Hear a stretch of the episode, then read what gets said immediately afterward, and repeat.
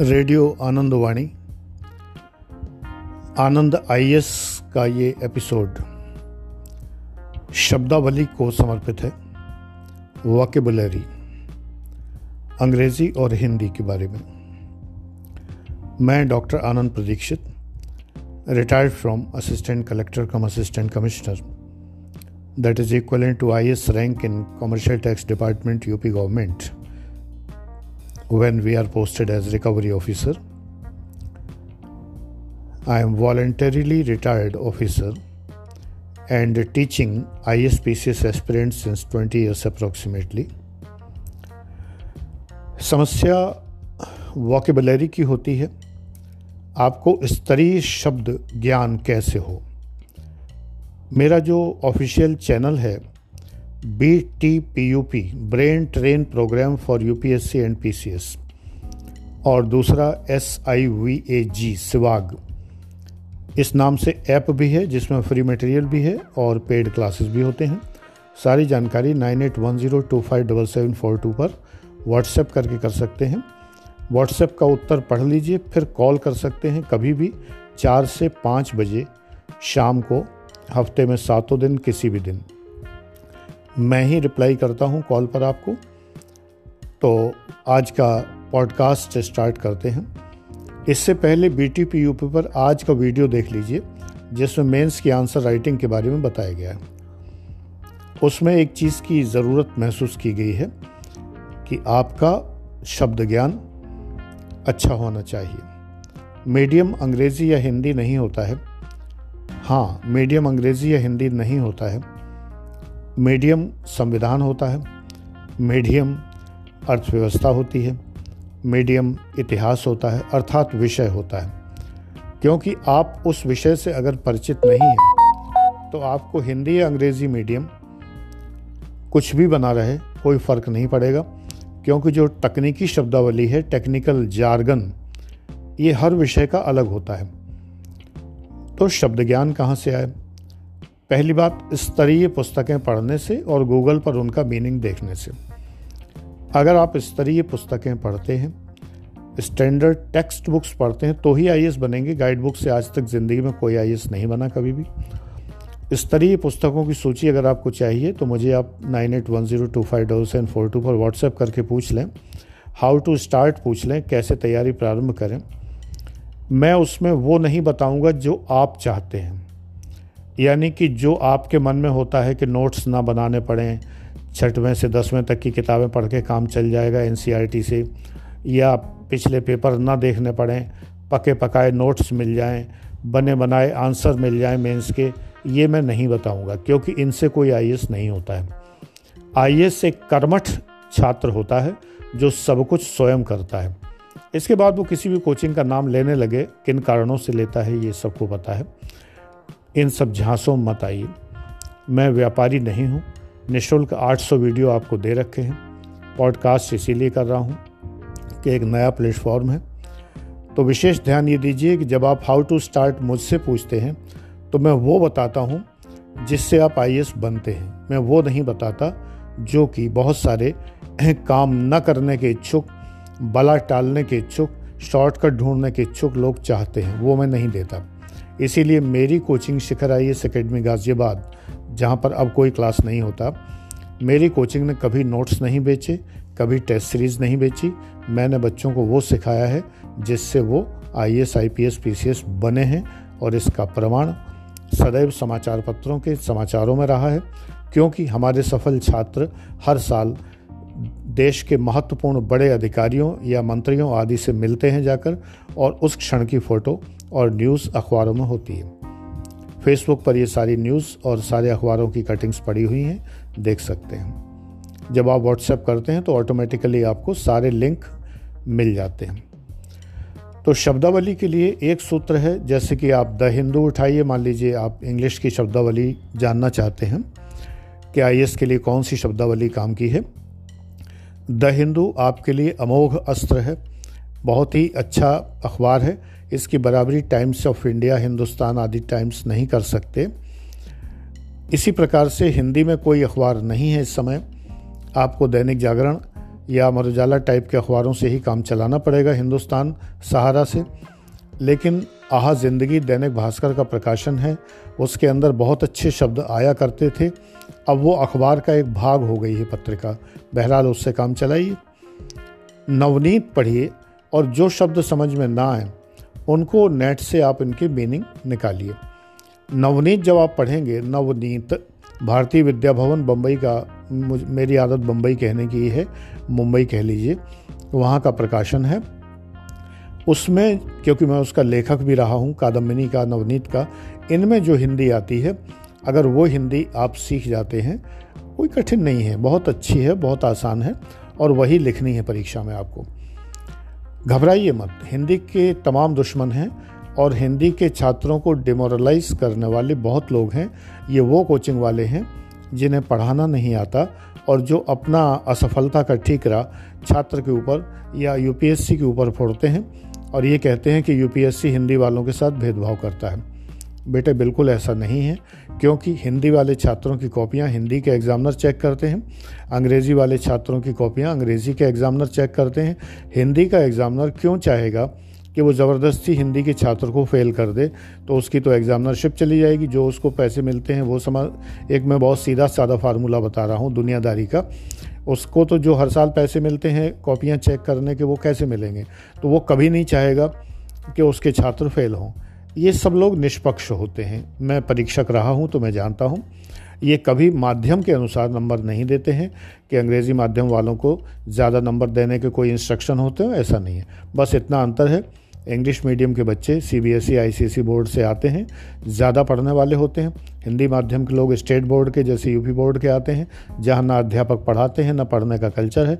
इसके बाद ग्रेजुएशन में हिंदी माध्यम के लोग बहुत ही निकृष्ट किस्म के महाविद्यालयों में पढ़ते हैं। जहाँ पढ़ने का कोई कल्चर नहीं होता।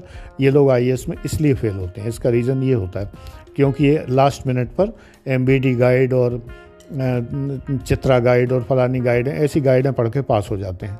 तो इसलिए आई में तो बेटा ऐसा होता नहीं। आई में तो आपको आ, मन से पढ़ना होता है और काफ़ी जो कहते हैं कि तन मन धन एक कर देना होता है बहुत पसीना बहाना पड़ता है वही स्थिति होती है। तो ऐसे लोग इसमें निकलते नहीं हैं। नाम हिंदी का बदनाम होता है बहरहाल।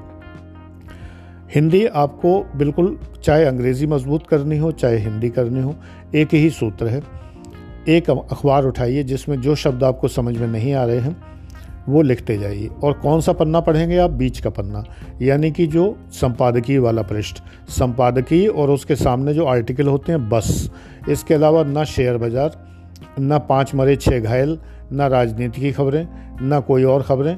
कुछ भी नहीं पढ़ना। पीछे वाला पन्ना तो बिल्कुल नहीं पढ़ना है। लास्ट वाला। और अमर उजाला का तो बिल्कुल भी नहीं। नाम मात्र के लिए। और पंजाब केसरी तो पूरा अखबार ही मत पढ़िए नाम मात्र के लिए, कभी भी भूल के भी। ये सब बेकार के अखबार हैं। इनमें कुछ नहीं है और ये जो पन्ने हमने बताए, ये बेकार के पन्ने, पहला, दूसरा, तीसरा, चौथा, सब बेकार के पेजेस होते हैं। आपको संपादकीय वाला पृष्ठ ही पढ़ना है और दूसरा कोई पृष्ठ नहीं पढ़ना है। उसमें से शब्द नोट करते जाइए। पहले दिन आपको हो सकता है, जैसे आप इंग्लिश का पेपर उठाते हैं तो पहले दिन हो सकता है कि आपको 50-60 शब्द मिलें जो आपको नहीं आते हैं।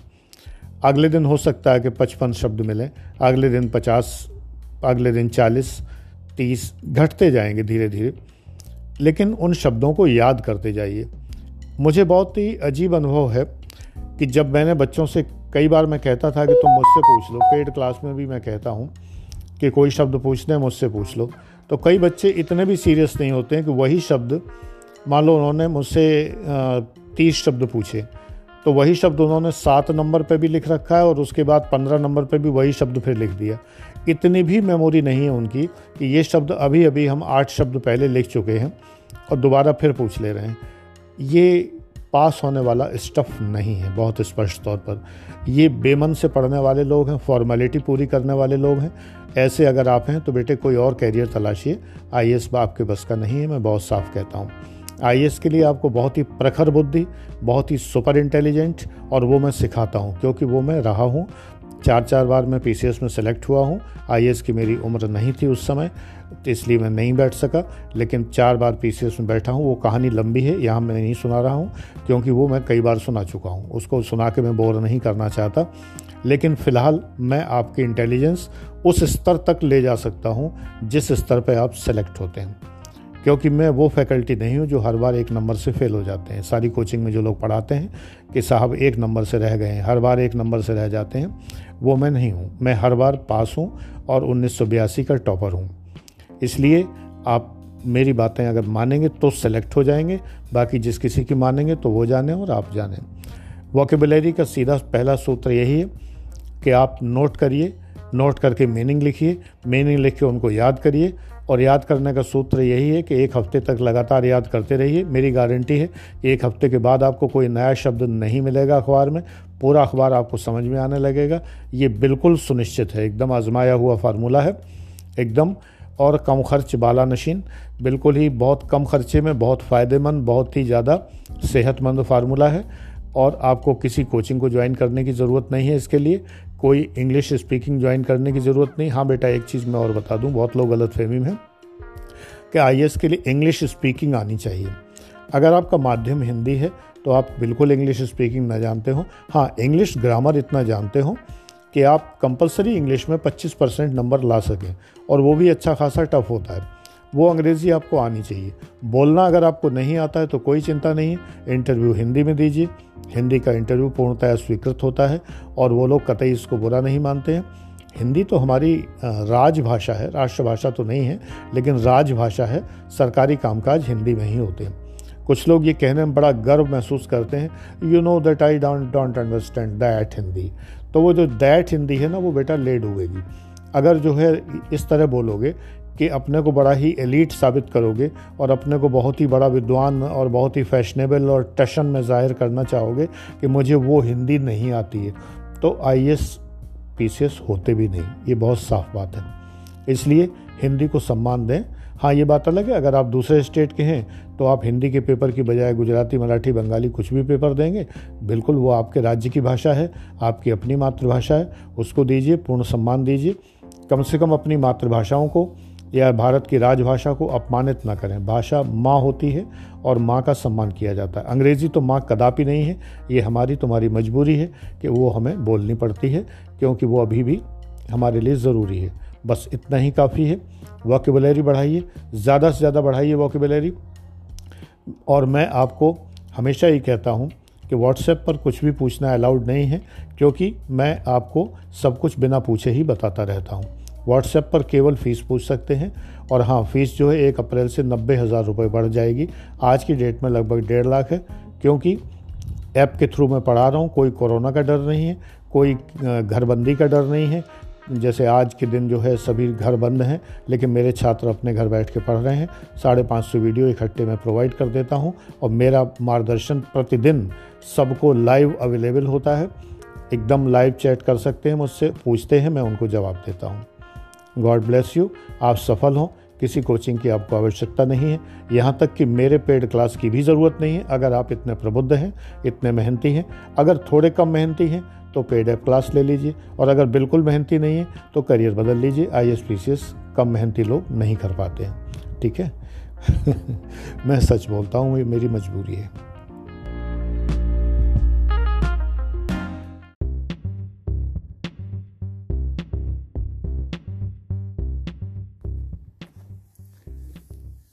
आनंद आई एस की ओर से radio Anandvani. I S P C S के लिए निशुल्क प्रशिक्षण कार्यक्रम। Brain train program for UPSC and PCS. संक्षेप में B T P U P इस नाम से यूट्यूब चैनल है। 800 फ्री वीडियोस हैं, जिसमें कोई हिडन व्यापार नहीं है। ना स्टडी मटेरियल, ना टेस्ट सीरीज़, ना कोई मंत्र तंत्र बेचा जाता है। विशुद्ध मन से, विशुद्ध भाव से मैं डॉक्टर आनंद प्रदीक्षित, जो कि आई समकक्ष रैंक से रिटायर्ड, वॉलेंटरीली रिटायर्ड 20 साल पहले। आपको मैं पढ़ाता हूँ। पेड क्लासेस भी हैं। उनकी जानकारी के लिए nine eight one zero two five double seven four two पर व्हाट्सएप करना है। लेकिन मेरा विश्वास है कि फ्री क्लासेस से आप अगर क्षमतावान हैं, लगनशील हैं तो आप निश्चित निकल सकते हैं अगर आप सारी वीडियो देख लें तो। आज का पॉडकास्ट मुद्रास्फीति के संबंध में है। मुद्रास्फीति मन महँगाई। भारतीय नीति निर्माताओं के लिए ये एक चुनौती है। मुद्रास्फीति की दर कितनी है? थोक की और रिटेल की ये आप करंट जो भी चल रही है वो इंटरनेट से आप देखिए, क्योंकि पॉडकास्ट तो रहेगा बरसों तक, और ये बदलती रहेगी। तो आज की तिथि में जो है उसको कॉपियों में नोट करके रखिए। अर्थव्यवस्था में जो परिवर्तन होता है, उसकी प्रक्रिया एक सतत प्रक्रिया होती है कंटिन्यूम होता है ये परिवर्तन देश की राजनीतिक, सामाजिक, आर्थिक परिस्थितियों में परिवर्तन के कारण होता है। This is due to change in political social and economic policies cultural changes भी। और आजकल अगर कोरोना वायरस के समय में देखें तो मेडिकल इमरजेंसीज भी इसमें बहुत महत्वपूर्ण हैं। इसके अतिरिक्त वैश्विक संबंध, अंतर्राष्ट्रीय संबंध भी बहुत महत्वपूर्ण है। जैसे अभी ट्रंप ने धमकी दे दी, रिटेलिएट करेंगे अगर दवाई नहीं दी तो। व्यापार पर प्रभाव पड़ सकता था। पाकिस्तान की मुद्रास्फीति व्यापार पर प्रभावित होती है कि नहीं? व्यापार से होती है ना। भारत के साथ ऐसे ही। पूंजीवादी अर्थव्यवस्था में इन परिवर्तनों का एक निश्चित क्रम रहता है। मंदी और तेज़ी आती रहती है बूम और डिप्रेशन परिवर्तन व्यापार चक्र निर्मित करते हैं। मुद्रा के मूल्य में कमी हो जाती है। सामान्य मूल्य बढ़ जाता है। ये सेंटेंस कई बार कुछ बच्चों को समझ में नहीं आता है कि मुद्रा के मूल्य में कमी हो गई, आप तो कह रहे थे महँगाई होती है। हाँ मैं समझाता हूँ। मुद्रा का मूल्य कम होने का अर्थ यह है कि सौ रुपये अगर हम जेब में रखे हैं और कोई कमोडिटी हम खरीदते हैं, कोई वस्तु खरीदते हैं, और वो सौ रुपये में पाँच किलो आती है, अगर महँगाई आ जाएगी तो चार किलो ही आएगी, तीन किलो आएगी तो मुद्रा का मूल्य कम हो गया। वस्तु का मूल्य बढ़ गया। इकोनॉमिक्स में जरा सीधी तरह से नाक नहीं पकड़ते, घुमा के नाक पकड़ते हैं। हर बात को सीधा नहीं कहते हैं। जब तक टेढ़ा ना कहें तो इकोनॉमिक्स किस बात की? साइंस तो सीधा कहती है, हम लोग जो साइंस स्टूडेंट होते हैं, उन्हें इकोनॉमिक्स इसीलिए जल्दी शुरू में समझ में नहीं आती है। सीधा कह दिया तो फिर कैसे मज़ा आएगा? बिना मतलब के जब तक ग्राफ चार्ट नहीं बनाए जाएँगे, विषय को विज्ञान बनाने के लिए जब तक बेमतलब के ग्राफ खींचने का ढोंग नहीं किया जाएगा, है ना? तब तक काम नहीं चलेगा। जब आप रिज़र्व बैंक के जब वो पढ़ेंगे, बैंक रेट और repo rate reverse repo rate इतनी कठिन लैंग्वेज में समझाया जाता है जबकि मैं समझाता हूँ बिल्कुल सरल लैंग्वेज में, और एकदम सीधी सादी बात है। लेकिन उसको इतना कठिन बनाते हैं ये लोग, जिससे कि इकोनॉमिक्स को एक विज्ञान का दर्जा मिल जाए। आर्ट्स के सब्जेक्ट्स के निर्माता जो हैं, उनका एक बड़ा सपना होता है कि हमने जो विषय खोजा है, जैसे सोशोलॉजी तो अगस्त कॉम्प ने इसको सोशल फिजिक्स कहा। पॉलिटिकल साइंस जहाँ से प्रारंभ हुआ तो उन्होंने नाम ही साइंस रख दिया। अब कहो कैसे नहीं होगा? लेकिन मात खा जाते हैं तब भी। जब डिग्री मिलती है M A political science, M A sociology, M A economics, अर्थात मास्टर ऑफ़ आर्ट्स। बेटा, आर्ट्स ही रहेगा चाहे जितना ये विद्वान सर फटक लें। ये हमने इसलिए बताया कि ये मुझे बहुत ही क्रोध आता है इस बात पर ज़बरदस्ती सीधी बात को टेढ़ा क्यों कहते हैं? इकोनॉमिक्स मैंने भरपूर पढ़ा है आई को पढ़ाता हूँ तो भरपूर तो पढ़ाई है इसलिए तुम लोग ये सोच के पढ़ो कि ये कठिन बिल्कुल नहीं इन लोगों ने कठिन बनाया हुआ है। जो इसके तमाम सारे सो कॉल्ड थिंकर्स हैं, ये थिंकर्स नहीं हैं। ये इसको जटिल बनाने वाले लोग हैं। चलो, कोई बात नहीं, अब जैसे हैं उन्हें झेलना तो पड़ेगा। मुद्रा मूल्य में जब वृद्धि हो जाती है तो चीज़ें सस्ती हो जाती हैं। यानी मुद्रा जब ज़्यादा चीज़ें खरीद पाती हैं तो चीज़ें सस्ती हो जाती तो इसे मुद्रा संकुचन कहते हैं, डिफ्लेशन कहते हैं। कभी कभी क्या होता है कि महँगाई बढ़ती है, इतनी बढ़ जाती है कि हम चीज़ खरीद ही नहीं पाते तो फिर बिक्री नहीं होती। तो ये हो जाती है संस्फीति, stagflation, stagnation due to inflation. और कभी कभी डिसइन्फ्लेशन भी हो जाता है। इन्फ्लेशन होने के बाद सरकार उसको रोकती है तो डिसइन्फ्लेशन भी हो जाता है। अब इन बातों के बिना मतलब के ग्राफ बना देते हैं किताबों में। आई में कभी ग्राफ नहीं पूछे जाते पी सी में कभी भी। परेशान मत हो। सीधी बात क्या है? मुद्रास्फीति है क्या? महँगाई भैया। महँगाई क्यों आती है? जब मुद्रा की मात्रा में वृद्धि हो जाती है करेंसी बहुत आ जाती है। बैंकों ने लोन देना शुरू कर दिया। सस्ते सस्ते लोन देना शुरू कर दिया। 2006 7 8 में परिणाम नौ में मिल गया। मंदी आ गई। पहले तो स्फीति आई, फिर मंदी आ गई। रीजन ये एक सीधा सा सिद्धांत चला करता था। थैलर ने इसको बदल दिया। जो थैलर नोबेल पुरस्कार विजेता हैं, इकोनॉमिक्स के दो साल पहले, उन्होंने बहुत सारी नज थ्योरी वगैरह मैं बता चुका हूँ यूट्यूब पर, अपने चैनल पर।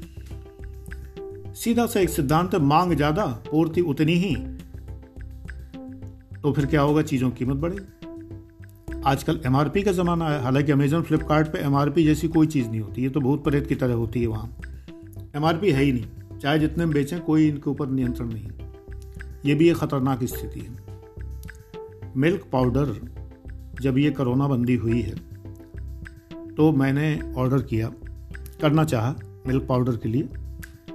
उस समय ये नहीं पता था कि लॉकडाउन होगा, क्या होगा। वो दिन था जनता कर्फ्यू का दिन। तो 430 रुपए का या 450 रुपए का मिल्क पाउडर इन्होंने एक हज़ार रुपए का कर दिया पेटीएम मॉल पे। और वो भी उपलब्धता नहीं, थोड़ी देर बाद। यानी लोगों ने एक हज़ार का भी खरीदा, एक किलोग्राम नेस्ले का डेरी वाइटनर तो ये बेलगाम घोड़े हैं। तो मुद्रा की मात्रा जब बढ़ती है, जब हमारी मांग बढ़ती है। अब इकोनॉमिक्स की किताबों में ये कोरोना बंदी वाला टाइम नहीं लिखा हुआ, ये मैं तुम्हें बता के चलता हूँ और इसी तरह के चिंतन से लोग पास होते हैं आई में। जैसे कि मैं चार बार पीसीएस में लगातार सफल हुआ और आई के रैंक से रिटायरमेंट लिया। कारण क्या है? मांग कब बढ़ती है? पैनिक बाइंग से भी। यानी डर के मारे ज़्यादा खरीदारी। पहले तो लॉकडाउन लॉकडाउन के बाद अब ज़िले सील किए जा रहे हैं तो और भीड़ बढ़ गई। लगे खरीदने। वो तो एमआरपी की वजह से बहुत सारा नियंत्रण है। सरकार इतने नियंत्रण ना करे तो लाला तो लूट लेगा। लाला का मतलब है वो व्यापारी जो मौका परस्त है, मौका पाकर चीज़ों की कीमत बढ़ा देता है। अब एक होता है कि किसी देश में कुछ वस्तुओं की कमी हो जाती है, यानी सप्लाई कम हो गई, मांग उतनी ही है तो भी कीमत बढ़ेगी। तो पहली वाली चलन स्फीति है, दूसरी वाली वस्तु स्फीति है कमोडिटी इन्फ्लेशन साख स्फीति है क्रेडिट मुद्रा में वृद्धि के कारण जब मूल्य स्तर बढ़ने लगता है, मुद्रा जब बढ़ जाती है तो मूल्य स्तर बढ़ने लगता है तो साख स्फीति कहते हैं। तो फिर चलन स्फीति में और उसमें क्या फ़र्क है? चलन स्फीति प्रायः जब नई मुद्रा छपती है, तब कहते हैं। पहली वाली जो मैंने बताई थी, जब नई मुद्रा छपती है, जैसे कि मशीनों से जो बैंक वो जो सिक्योरिटी प्रेस से नोट छापे जाते हैं तो जनरली चलन स्फीति आती है। इश्यू इश्यू जो है, होती है जब करेंसी तो उसको हम कहते हैं कि इश्यू इन्फ्लेशन ये क्रेडिट इन्फ्लेशन है। यानी कि जब मुद्रा बढ़ जाती है, इसलिए कि हमने क्रेडिट पर बहुत पैसा ले रखा है। बैंकों से उधार ले रखा है पर्सनल लोन ले रखे हैं क्रेडिट कार्ड हैं, और बाज़ार में कूद पड़े, ये खरीद लिया, वो खरीद लिया। अब एक होती है कॉस्ट पुश इन्फ्लेशन लागत प्रेरित स्फीति जब लागत बढ़ जाती है तो चीज़ें महँगी हो जाती हैं, सीधी बात है। एक होती है मांग प्रेरित। जब वस्तुओं की मांग बढ़ जाती है, ये जो ऊपर था उसका ही एक प्रकार है। मांग बढ़ जाती है, किसी भी कारण से बढ़े। लेकिन सामान्यतया जो डिमांड पुल इन्फ्लेशन होता है, वो होता है जनसंख्या वृद्धि के कारण। एक होता है लाभ स्फीति प्रॉफिट पुश इन्फ्लेशन व्यापारी ज़्यादा से ज़्यादा प्रॉफिट कमाना चाहते हैं, जो लाला वाली बात में बता रहा था। एक होता है जब आयात निर्यात का संतुलन बिगड़ जाता है, तब यानी इंपोर्ट हमें ज़्यादा करना पड़ता है। ये बैलेंस ऑफ़ ट्रेड और बैलेंस ऑफ़ पेमेंट पढ़ोगे, तब समझ में आएगा। अभी मैं इसको स्पष्ट नहीं कर रहा हूँ। एक होता है कि सरकार की जो मौद्रिक और वित्तीय नीतियाँ हैं यानी कि मॉनेटरी एंड फ़िज़िकल पॉलिसीज़ उनके कारण मूल्य स्तर कम ज़्यादा होने लगता है तो इसमें भी स्फीति या अवस्फीति हो सकती है, यानी इन्फ्लेशन या डिफ्लेशन हो सकता है। जैसे टैक्स बढ़ा दिया तो चीज़ों कीमत बढ़ जाएगी। टैक्स घटा दिया, चीज़ों कीमत घट जाएगी। कभी कभी सरकार ये भी करती है, कोई चीज़ एकदम सस्ती हो रही होती है, जैसे कि अभी पेट्रोल हुआ तो उस पर उन्होंने एक्साइज ड्यूटी लगा के बराबर कर दिया। तो सरकार ने उसको रोक लिया। डिफ्लेशन को जो हो सकता था, डिफ्लेशन घातक होता है। इसलिए घातक होता है कि चीज़ों की कीमत बैठे बिठाए कम हो जाती है तो स्टॉक की कीमत कम हो जाती है। है ना? मान लो हमारे पास एक कार है, हमने पाँच लाख में खरीदी थी। कल को कार की कीमत सस्ती हो गई, चार लाख की रहेगी तो हमारी हैसियत कम हो गई ना? पहले हम पाँच लाख की कार के मालिक थे, अब हम सिर्फ़ चार लाख की कार के मालिक हैं। बैठे बिठाए हमारी हैसियत डाउन हो गई। तो ये वित्तीय स्फीति भी होती है फाइनेंशियल जो वो होती है इन्फ्लेशन वो भी। कभी कभी बजट घाटे को पूरा करने के लिए हीनार्थ प्रबंधन किया जाता है। बड़ा खतरनाक शब्द लगता है देखने हीनार्थ प्रबंधन। हीन अर्थ प्रबंधन। Deficit financing deficit management note छापना सीधे शब्दों में। ये पहले भी चलन स्फीति में बताया गया, इसका एक और नाम है ये। लेकिन नोट तो घाटा के बिना भी छापे जा सकते हैं। इसलिए इन दोनों को अलग अलग किया जाता है। नोट छाप रहे हैं, भले ही घाटा नहीं हो रहा, इसलिए छाप रहे हैं कि देश की ज़रूरत है, जनसंख्या बढ़ रही है, नोटों की ज़रूरत पड़ेगी। पुराने नोट भी हो गए, खराब हो गए, बहुत सारे चलन के बाहर हो गए, उनकी जगह नए नोट इश्यू किए जा रहे बहुत सारी बातें होती हैं। तो ये जो होती है डेफिसिट पुश इन्फ्लेशन होता है, सरकार को जब घाटा होता है बजट में अच्छा एक होता है एक्सेसिव इन्वेस्टमेंट इन्फ्लेशन। जब बहुत ज़्यादा सरकार इन, वो इन्वेस्टमेंट कर देती है बहुत सारी पूंजी विनियोजित हो जाती है शुरू में तो इन्फ्लेशन नहीं आता। इसलिए कि जब पूंजी बहुत सारी इन्वेस्ट हो गई तो मार्केट में मुद्रा नहीं होती। लेकिन जब उसका परिणाम मिलना शुरू होता है यानी कि उससे प्रोडक्ट बनने शुरू होते हैं प्रोडक्ट बिकने शुरू होते हैं फ़ायदा होना शुरू होता है व्यापारी को लाभ होना शुरू होता है सरकार के पेमेंट स्टार्ट होते हैं। ये सब बताने के बीच में एक बात बता दूँ कि मैं ज़िले का ट्रेजरी ऑफिसर इन चीफ रहा हूँ। सीनियर ट्रेजरी ऑफिसर आजकल उसको चीफ ट्रेजरी ऑफिसर कहते हैं। वो मुरादाबाद में रहा हूँ, तिरासी से छियासी तक। जो कि ज़िले का फाइनेंस ऑफिसर होता है बजट ऑफिसर होता है। तो इसलिए मैं जो बता रहा हूँ आपको, पूर्णतः ऑथेंटिक है। इसके बाद एक आती है अल्प उत्पादन। यानी कि ये होती है हाइपो प्रोडक्शन इन्फ्लेशन पता नहीं मैंने इससे रिलेटेड आपको लाभ स्फीति बताई कि नहीं बताई? नोट किए होंगे, देख लेना। लाभ स्फीति होती है जब लाभ ज़्यादा कमाना चाहते हैं, और कभी कभी होती है कि अल्प उत्पादन, तमाम कारण है जिसकी वजह से उत्पादन कम हो जाता है। जैसे कोरोना बंदी में उत्पादन कम हो गया तो वस्तुएँ महँगी भी बिकेंगी। कभी कभी होता है, वेतन अचानक बढ़ जाता है। जैसे वेतन आयोग की रिपोर्ट आई तो लोग लेके पैसा जेब में घूमने लगे। हालाँकि ये होता नहीं है। जब वेतन आयोग की रिपोर्ट आती है तो सैलरी जो बढ़ती है तो जो पिछला एरियर है वो कैश नहीं मिलता है, वो प्रोविडेंट फंड में जमा होता है। लेकिन दुकानदार भाई तो जो है पैसा बढ़ाने कीमत बढ़ाने के लिए उनको बहाना चाहिए। हमेशा बढ़ती है महँगाई जब भी कभी वेतन आयोग की रिपोर्ट आती है। जबकि अधिकारी कर्मचारी जो होते हैं सरकारी, उनकी जेब में उतने ही पैसे होते हैं। हाँ ये बात अलग है कि हर महीने बाद में ज़्यादा मिलने लगते हैं। लेकिन तुम्हें मैं बताऊँ कि सिक्स पे कमीशन के पहले जो पैसे बढ़ते थे, तुम हंसोगे सुनकर। कभी बीस रुपये बढ़ गए टोटल कभी सत्तर रुपये बढ़ गए, कभी नब्बे रुपये बढ़ गए, बस। इतने ही बढ़ते थे। लेकिन दुकानदार भाई पैसे ज़रूर बढ़ा देते थे हर चीज़ में, हर चीज़ महँगी हो जाती थी। कभी कभी होती हैं, अवमूल्यन कर दिया जाता है, मुद्रा का अवमूल्यन कर दिया जाता है। निर्यात बढ़ने लगता है। ये चीज़ अभी समझ में नहीं आएगी क्योंकि मैंने तुम्हें अभी ज़रा खुद ही पढ़ लो तब तक। यहाँ पे डिटेल डिस्कस करेंगे तो फिर एक एपिसोड बन जाएगा। तो B O T balance of trade और बैलेंस ऑफ़ पेमेंट पढ़ लो। आयात निर्यात का संबंध पढ़ लो। डॉलर रुपए का संबंध पढ़ लो। तो विदेशी व्यापार से नियंत्रण, अवमूल्यन, मुद्रा का अवमूल्यन बहुत इंपॉर्टेंट है। डी वैल्यूएशन ठीक है? डी वैल्यूएशन वो पढ़ लो। और इसका भी प्रभाव पड़ता है कि एफडीआई कितना है। Foreign direct investment, foreign portfolio investment, foreign institutional investment, ये सब चीज़ें भी पढ़ ली जाए कभी कभी मुद्रास्फीति युद्धकालीन होती है। जैसे वार टाइम की, जैसे पाकिस्तान और बांग्लादेश वाला जो युद्ध था, उस समय चीन का युद्ध था, उस समय बहुत महँगाई आई थी। ये सब मुद्रास्फीति है। कभी कभी शांति काल में भी हो जाती है। मूल्य बढ़ने लगता है। ये जितनी हमने बताई ये शांति काल की ही है नॉर्मली कभी कभी नेचुरल कैलमिटीज़ से या मेडिकल कैलमिटीज़ से मेडिकल इमरजेंसी से आ जाती है, जैसे कोरोना से आई। अब एक होती है इकोनॉमिक्स में, वो ग्राफ बना के बताते हैं, रेंगती हुई स्फीति यानी धीमे धीमे बढ़ रही होती हैं कीमतें तो वो होती है रेंगती हुई। फिर इससे थोड़ी तेज चलती है तो चलती हुई। फिर होती है दौड़ती हुई या भागती हुई, फिर सरपट दौड़ती हुई, ऐसे नाम लिखे होते हैं। गैलोपिंग, रनिंग, ऐसे करके इनके नाम होते हैं। तो इसलिए ये इसमें जो मुद्रास्फीति में है, ये बातें आपको ध्यान रखने की हैं।